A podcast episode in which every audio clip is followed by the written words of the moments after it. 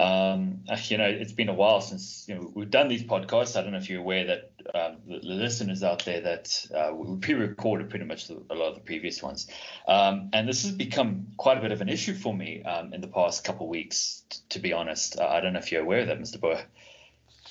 Um, I, I I had noticed it. I've been starving with a, a lack of weekly toast.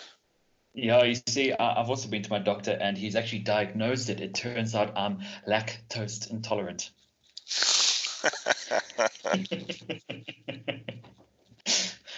Thank you for toastjokes.com for that one. Toasting Design, welcome back. Jacques Sheck and Michael Uh, we're going to continue on the topic of um, solving problems, identifying problems, and and and I think what we're going to start off is is the classic thing of, you know, you you're given this design brief. It's got some words in it, and we're just going to chuck these words together and try and make a design out of it. That's literally what we're going to try and do now. Yeah, exactly. It's a sort of standard spitball. Let's just come up with the weird and wacky, the, the our bread and butter, um, as it our toast and butter, as it. So you've been given the task of a search and rescue uh, system vehicle. Um, you have a person that is now lost in the desert. They're lost. Why are they lost? Let's, let's stipulate that for a second. Um, okay, so how do we know they're lost? Uh, Is it the uh, standard thing if they didn't arrive where they were supposed to get to? Yeah, let, us say they're doing Cape to Cairo, uh, and in the middle of the Cape to Cairo, GPS went down, uh, bike crashed off, um, say on a motorbike, uh, and yeah, there's been nothing. Yeah, there's been nothing on Instagram for you know seven minutes. Clearly, they're lost. All my selfies are just going nowhere. I don't know what to do anymore. okay, so um, how would we start to work out? Uh, I mean, obviously, if the person's not there and we haven't heard from them, uh, you can do that thing of well, they're in the desert, they're dead already. Um, yeah. Or, or, or could be you, you, you could do that thing of when should they have arrived? What's the time difference? And then try and do your best guess of where they could be. Well, I mean, also not only that, there are two big kind of distinctions here, uh, two splitting points right from the beginning. Do you look at it in the context of the rider and he's helping himself or herself, or is it the rescuers and how they can help him or her? Ah, you committed the fatal student mistake. You started to uh-huh. you introduced a concept. Yes. So initially, um, you were busted as having said search and rescue. My bad. Yeah. Okay. And I think you know when it comes to student design, student 101, um, let's just try and work out what we mean by search and rescue, because and is different to all. Yeah and it's also different to and then you know search and then rescue uh, which and is what the and yes, yeah. implies yeah so uh, let's just go for the one that you mentioned rescue so this person is somewhere we mm-hmm. we actually don't know uh, where we have a, we have an idea um, and mm-hmm. we don't mm-hmm. know how bad things might be um, if we were to start to define what we mean by rescue what does that mean uh, recover, return to a safe location or a location where there is communications or okay so yeah um, and i would say there we we play this little simple game where you pretend to be the dude in the desert and i pretend right. to be the search party leader not search party the rescue party leader yes yes yes okay. all right so um, if if i go first um, we need to take a lot of water. We need to take uh, medical stuff. Uh, you're riding a motorbike, right? Yeah, I was riding a motorbike. Um, okay, so if, if you've come, supplies.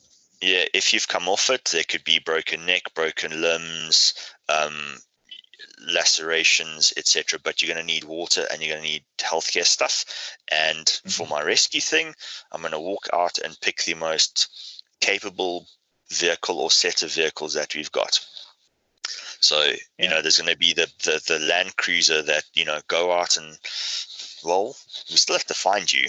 Um, and the best way to do that is is you know if you've come off in let's say soft sand, is to mm. go past where you would be and then do a 90 degree cross thing and look for the tracks. Yes, yeah. Okay. So, oh, you're imagining that I've obviously walked away now at this particular point. Well, I don't know anything, but uh, ev- evidently something went wrong with your bike or something went wrong with you, and we we have no information. So we've got to go and and uh, I, I for the rescue task.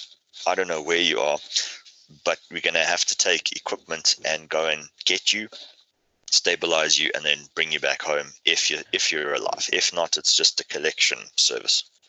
Now, these bikes tend to be incredibly heavy vehicles. So if I've come off of it, I'm not taking it with me anywhere. Uh, maybe right. some of the stuff that is on the bike, some of the, the bags or the, the boxes and, and kits, I might take that with me. But the bike I'm going to leave, I might then look for cover, um, something where I can hide underneath it or whatever the case is. In which case, for you, your job is then to look for that bike. And, and that's the important thing is I can't rescue you without a small element of search. Yes. Because I, yeah. I don't know where you are. If you had a, a, um, a transmitter or something and I knew exactly where you were, I don't have any search. It's just 100% rescue. And then it's about mm. speed, time. Yeah. And, yeah. and get to you a lot quicker than we get you out. Because the main thing is we have to get water and healthcare to you as quickly as possible. Um, and obviously, with. Think, yeah. Yeah, go ahead. Oh, what I was going to say is what I might do is almost from the beginning split the, the two in distinct. I don't think you have to have a system that does, you know, if we, we say the person is going to wander off, um, I don't think you need to have one design, one uh, system that does both search and rescue necessarily. That's true, and it, it's the, the, immediate thing is I, I try to stay on the rescue path, which were, which is why I use the word you know get a Land Cruiser and get driving. I didn't say a mm. thing about the bird's eye view flying story because no, no, that no, is that is how you look for something. Exactly. All right. Yeah. So we've realized we actually need a, a set of things, and now now we're getting into the world of concepts, but we're trying to keep our eye on the problem. So what would you exactly. use as yeah. the very best? I mean, what what what to you is the keyword that defines search? Uh, but there, there's say two ways to do it. Um, let, us say we launch we, we launch a a balloon with a dude with some powerful binoculars on it. And that dude sits and scans the, the desert by eyeball, and then the balloon moves to the next location. There's a speed okay. function involved in search. Yes. Okay. Okay. So, okay. Yes. Yeah. Okay. So if, if I was in charge of searches, I would get a jet fighter with a fighter jock with you know excellent vision, and I would say, I would then have to define the search thing. And the thing is, in my opinion, the best way to look for something is to go to where you knew it was and then yeah. track where it should have been as opposed to trying to preempt where going wrong might have happened. So this fighter jet would hit Mach 2, it would go to where uh, where you started and then backtrack as the quickest thing. It, it, it would fly there along the route you might have taken just in case you get lucky, but then mm-hmm. it would have turned around and then gone a little slower to, to search better um, on the way back while we headed out with rescue stuff in that general direction. The rescue stuff could fly, but yeah. it's important to find first you know, Maybe. it's pointless having rescue vehicles littered through the desert and then use the sky to look and then say, oh, everyone congregates um, at, at the injured person. Is though not the the method by which you're trying to figure out how you're going to find the person actually jumping into a concept for actually how you will find, you know, your search pattern, as it were. Um, yes. So yeah, that was mistake number two is to you know, we have to come up with the functions first. The feature would be search pattern, uh, exactly. search parameters, things like that. Yeah. So your function then would be it is you identified a matter of time and or speed, but it is also area, the sort of area over which we are going to be looking. Um, and and I think it's more important than that. I think there's a volume aspect as well because you know whenever people are searching, I mean, if you take the you know that that uh, let's not mention the, the airline's name, but that airplane that went missing and it was the mm. biggest search operation ever mounted. There weren't many clues as to where they needed to go. There were some, and they just yeah. went looking. And to me, all the footage you saw of people looking out of airplanes was, you know, the Mark One human eyeball going along at 500 kilometers an hour at a certain height. and you think, yeah. how do you train to look for stuff? Because it's an art. It's a bit like riding through um, the bush looking for animals. The first the first couple yeah. of days, you're not sure what you're looking for, so you're looking for too much stuff until eventually exactly. you realize you look for ears, flick of tails, etc., etc., etc. You basically look for motion, um, okay. and uh, to try and find what you're looking for. Um, but yeah, we, would have to come up with the functions of search and the functions of rescue. Um, and as as you pointed out, I don't think it, the same vehicle um, is the best way to do it. Probably not. No. You might be able to have a vehicle that is a two-parter system. So part of the vehicle has is a little quicker and can separate off, and uh, I mean, look, jumping into context, but that they can move off and then find um, the person, and then once it's found, because it can move quickly, the slower, bigger vehicle with all your supplies and medical issues and water and all that can then there right quickly, quickly away. That's true, and I think there's an excellent example of TRIZ right there is using the principle of separation. Um, mm. You know, so search and rescue. You could we could use bad English at this and call it searches and rescue. Yeah. You know. Yeah. Exactly. Yeah.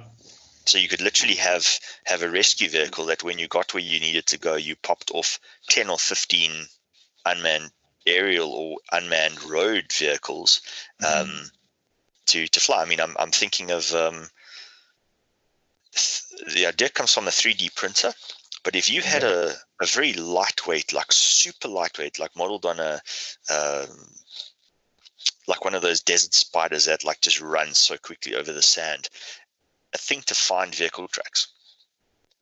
Oh, You'd literally yeah. drive and then launch these things, and their sole purpose was to, you know, like a 3D printer, run and basically scan what's underneath them and literally come to a bolting halt once it identified motorbike track different to car track different to animal track etc yeah. um, and use those to look at the ground because there's no point looking upwards um, you could also then mm. use the aerial one or you could have the um, a, a, two in one you launch this ground based thing which literally goes and finds the track because you could do that at the same mm. speed as you could have an unmanned um, flying thing and once you got yeah. there the flying thing went up to get a better a better view, um, and then it went down the track, for example.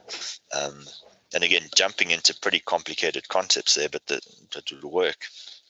I mean, alternatively, another option is maybe potentially even getting the person to find you.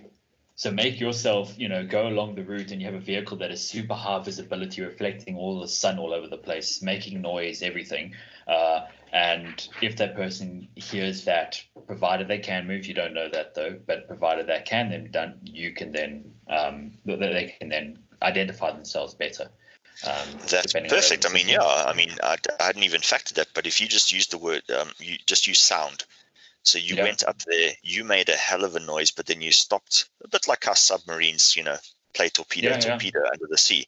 Um, you'd basically send out a sound and then very, very carefully listen for something or spot reaction. Um, that could certainly I mean, work.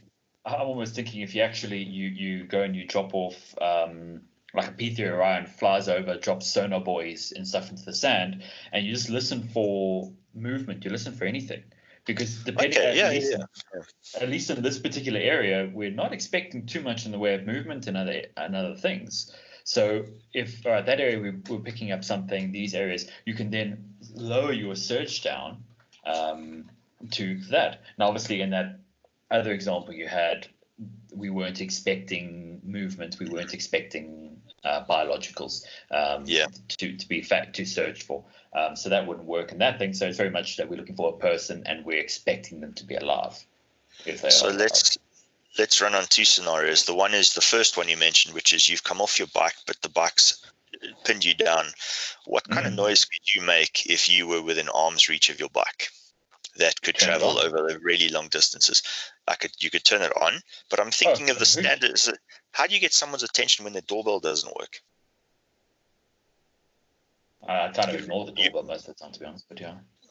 Okay, but I mean, you know, most, most normal people. Fair enough. Okay. Um, the, the sort of solution everyone uses is you rattle the gate. So you, you mm. rattle keys on it, you make metallic noise because we can hear that for miles. Yeah. Now you think you've got a bike chassis, you'd have metal on metal, you could ping, ping, ping, ping, ping, and that noise would go much further than your, your bike.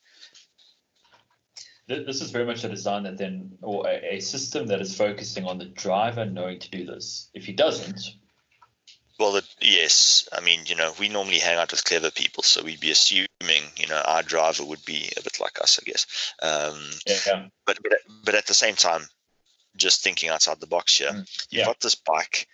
It's down in the sand. If you could turn it on, we're assuming the oil system's still able to pump oil, but yeah. there's going to be no cooling which means if you were to use the engine, you'd have to make sure that you didn't overheat or burn it out because if you did, and that was your only source of noise, once the engine ceases, the engine ceases.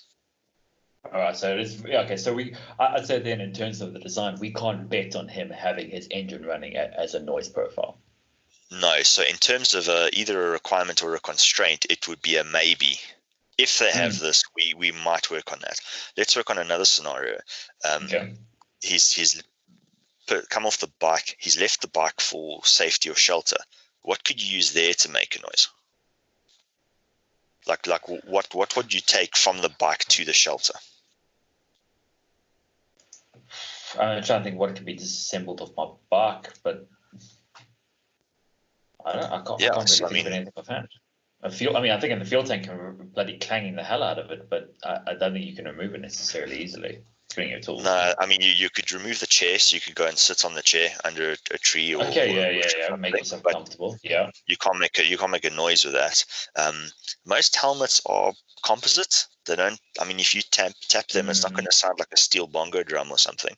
No. Um, so from a noise point of view, that's an interesting one, but it certainly makes you think of safety things to throw in um, in future. Like yeah, you know, one of those really really loud whistles. I'm trying to think. I mean, do you want sound or do you want a vibration system? So some kind of like reverberation system that reverberates against the ground and that might travel through the propagate through the ground. That's that's interesting. So then we need to work out. Now, I guess your inspiration there comes from sort of how elephants communicate the vibrations mm. through their feet over long distances type thing. Um, yeah. Whales do exactly the same. And the only difference between audible sound and that is just frequency. You know, so if, if we were to if, if we could speak at 2.4 gigahertz, we'd speak mobile phone signal type thing. Yeah. Um, yeah. But obviously, you know, soft sand. What what could you use to create a vibration through the ground on soft sand? Like some kind of pitch, like tuning fork you can jam into the sand, give it a knock. I, I, I think yeah, you'd need you need something like a like a disc. You know, you'd you'd cup your hand or something, and you'd need something like that on the bike. I think the fuel tank would be the perfect shape because it would be flattish. You could literally sit and pound the ground, the soft sand, to make a make a noise mm. and travel. But we'd have to understand the scenario, and then the likelihood of if the person's trained to make a noise, you can rely on the noise. If not, how could you use it to find them if they were, you know, smart enough to do it? So what? This sort of inst- instigating them to make a noise, or? Well, here's the thing: is you you you work you a bit like this lockdown thing. You're kind of working in knowledge isolation. You mm. number one, you don't know if they're alive. You don't know where they are, and you don't know what they how how they could help you find them. Which I think is why the standard search thing is always a go visual look for them, because mm. you hmm. can assume the worst. Um, which is a very easy trap because you know we went straight down that, and then we started to think, yeah. how how does this guy become you know smarter than MacGyver in the desert? Um, yeah. And what what sort of things are we going to have to take with us? Um, and I'm thinking, you know, train desert rats or something that can literally pick up vibrations yeah. would be the the thing to to help you with this obviously also the days that we're now becoming a little bit more technological you know you might find the he has com devices, which maybe the oh it, it's even okay. So his, his radio is broken, otherwise he would have contacted someone. Mm. Um, but what about his helmet's got a Bluetooth uh, system inside of it? We basically go through and we try ping out. If we get any kind of return signal, we use those in a home and yeah. those signals. Yeah. Um, so we basically get a, a, mass spectrum of things. We're looking for vibrations, we're looking for return signals, um, and, and, basically trying to find tech almost trying to like see if you can get an open Wi-Fi signal out there. Um, yeah. And trying to lock in and then uh, turn on that location. In which case, what you could basically have is a small moving drone, whether on the ground or up in the air, uh, that basically the moment it takes a signal, just goes straight towards it, um, homes in on it, um, and maybe inside it's got a small little capsule of water or something like that to keep the guy going, um, and then you've got a homing beacon inside that. Um, yeah. With instructions or something like that. Yeah. Okay. Well, that's a very interesting problem. Um, yeah. yeah. All right, cool. I, I, think that I think it's a good enough wrap up then for today. Uh, and we'll catch you guys in the next one. Cheers. Thanks. Cool.